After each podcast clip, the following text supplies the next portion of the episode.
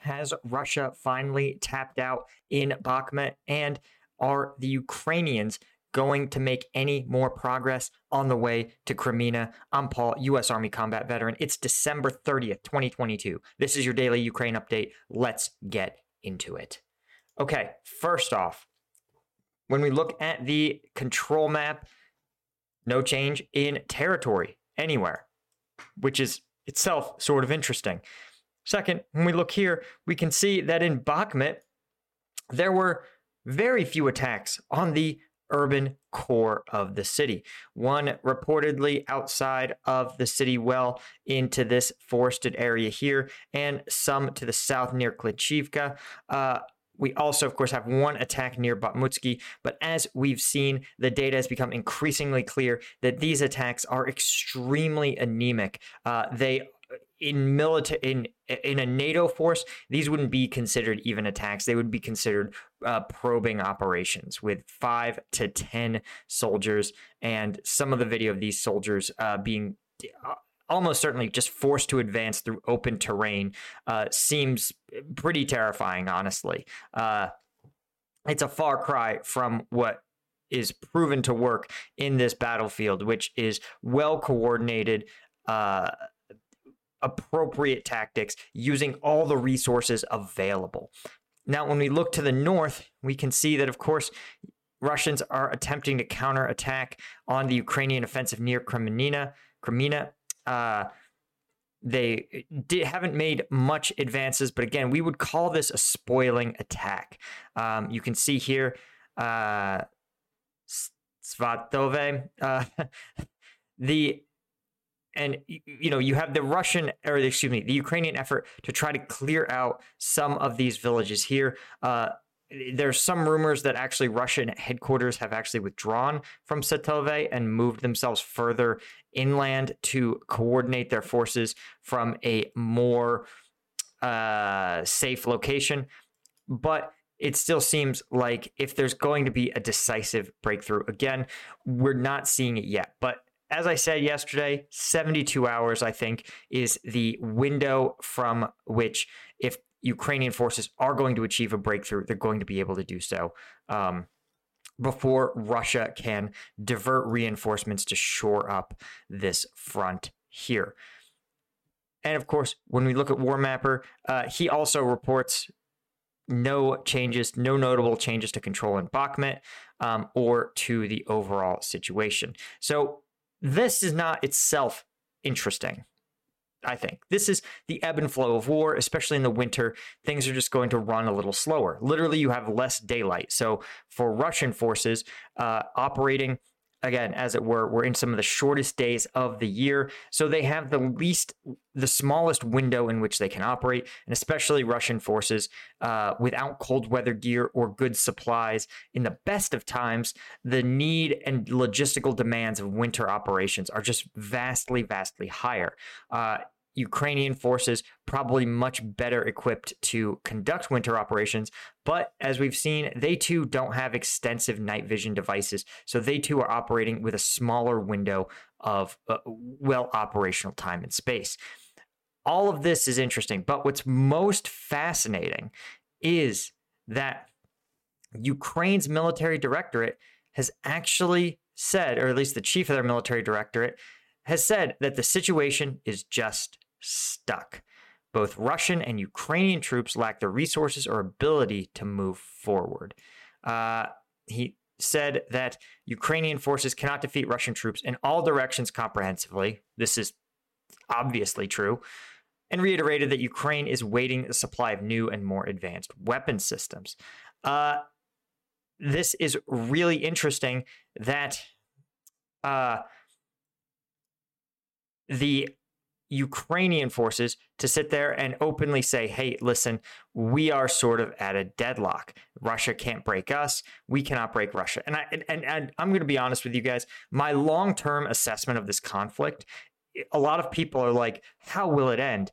Well, remember, since 2014, the Donbass uh, was not controlled by Ukraine. Uh, Russian backed separatists maintained a low intensity conflict that Ukraine Ukrainian armed forces were unable to break.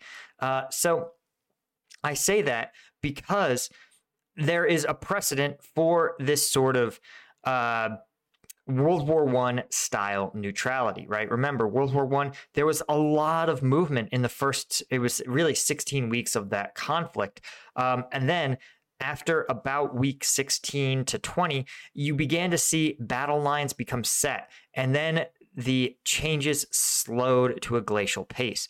And the reason it did was obviously, uh, uh you know, we say, oh, it's because it was trench warfare. Well, that's correct, but before World War One, it wasn't there was no trench warfare as a concept. There was uh, something called earthworks that was sort of analogous, but the idea was that simply the first 16 weeks were a massive learning curve at every level for these armies. Uh, generals had to learn new ways to use their forces in the era of the machine gun. Uh, commanders on the ground had to evolve new ways to move and shoot and engage targets uh, in the uh, era of the aircraft and the uh, you know long range, highly accurate individual rifle, uh, and troops needed new ways to, to protect themselves in the era of the long range artillery piece. All of that culminated in a steep learning curve, but after 16 to 20 weeks, that learning curve began to settle. And we see here in this conflict, right? We are eight months in. So, what's that, 32 weeks or so? And you can see that both sides, despite Russia's best efforts to not learn anything, are slowly learning how to counteract these new elements on the battlefield. Russia is becoming better at its counter battery fire. Ukrainian forces are becoming better and better at dispersing concentrations of Russian forces. And the result is that both sides and both sides are becoming better at protecting themselves from the other side's best weapons. Uh, drones artillery fire aircraft missile strikes each side with every subsequent day is getting better at mitigating the enemy's ability and understanding the enemy's capabilities. What does all this mean? It means that it becomes harder in a war over time to make major decisive breakthroughs. Uh, you also, of course, as we saw, as we know in World War One, the troops if one side has a decisive advantage, the longer the fight goes on, the more things move towards parity. And again, that's simply because you have troops gaining. You have uh, some troops are being attrited down, as we've seen in Russia, right, where a very large army is being uh, mismanaged and uh, misdeployed and is eventually ground down into something on parity with the Ukrainian armed forces, uh, while the Ukrainian armed forces are growing in strength to match the Russian armed forces. The result is that oftentimes you end up in these stalemate type situations. Uh, and I actually suspect that for there will be some portions of the war that look like this um, very stable, Uh, as both sides try to find and, and come up with new ways to try to break these stalemates. So, all in all, what do I think the future holds? Well, ISW does speculate that Russians are holding back, trying to consolidate their forces in an effort to make a more decisive push into Bakhmut. I think that's probably true, but really, if Russia was smart, they would just pivot to defensive operations, take the next six weeks, and train their mobilized troops. Let their logistical tail catch up to their forces, uh, especially the newly mobilized forces who need body armor, who need helmets, who need radio communication devices let the logistical tail catch up, and then they can attempt to launch their decisive operation. I think Ukraine can be on a somewhat shorter time frame. Um, it's possible that this Kreminna advance is going to be. It's hard to say if this breakthrough is something they're going to be able to exploit near Svatove. Uh, will it be sufficient to really get, make meaningful advances? Um, that is a, a, question basically on everyone's mind.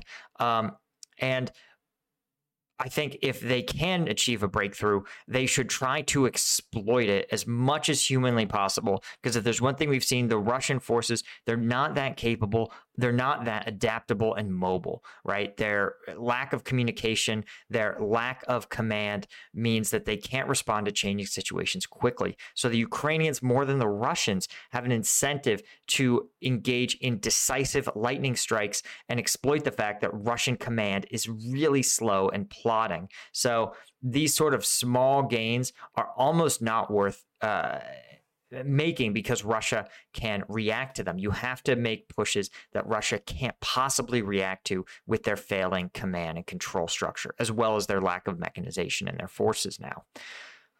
All that to say, right? If there's one side that could stand to make a major push, I think it is probably Ukraine. We've also seen this could be a feint. I I wouldn't rule it out. They, Ukraine made an excellent feinting uh, attack in Kherson, right? Remember, there was the much touted, long discussed Kherson offensive. And in the reality, the offensive came from an unexpected direction in Kharkiv. Uh, that may be the case here, right? Svatove is not especially tactically significant. People are like, oh, it's a central hub for supplying uh, the north and south uh, fronts of the Russian lines here along the Kharkiv Kreminna line. And that's true, right? You guys can see that for large portions, this major roadway here is, is outside of Ukrainian artillery range and feeds directly from Russian, Russian or Belarusian? Uh, Russian territory right into Russian controlled Ukraine. So it, it's it, it's not insignificant to to to hold and capture Svatove, but it's not the it's not as decisive as capturing, say, Lysychansk or Severodonetsk, um, or another uh, like major capital again, like uh, the Donetsk city. So where would I I would at least hold out the possibility that Ukrainian forces are engaging in a feint by creating a lot of very public hype about these efforts in Svatove, maybe even putting out in the press that they feel that they are in a deadlock, and then launching a more decisive strike at an area where they think uh, Russian forces might be at their most vulnerable. Um, probably not probably not Bakhmut, right? And probably not Donetsk, since those are two regions where Ukrainian forces are very or Russian forces are very concentrated. Um, you also probably wouldn't want it to be here. I, I could see them trying to do trying to uh, uh, push towards Mariupol, exploit this sort of administrative control gap, but it's also easier to to uh, maybe even push through Kherson. There's there's options. Um, but keep that in mind, guys. And as always, if you want, actually, it's dropping today is the latest update for the Patreon. Um, it's all the combat video breakdowns that you know YouTube won't let me show you, including a lot from Bakhmut itself. Um, so if you guys want that, of course, become uh, check out the Patreon. Link is in the description. And thanks to my lieutenant tier patrons, you guys are the one who make this whole thing possible. Thank you guys so much. I'll see you in the next one.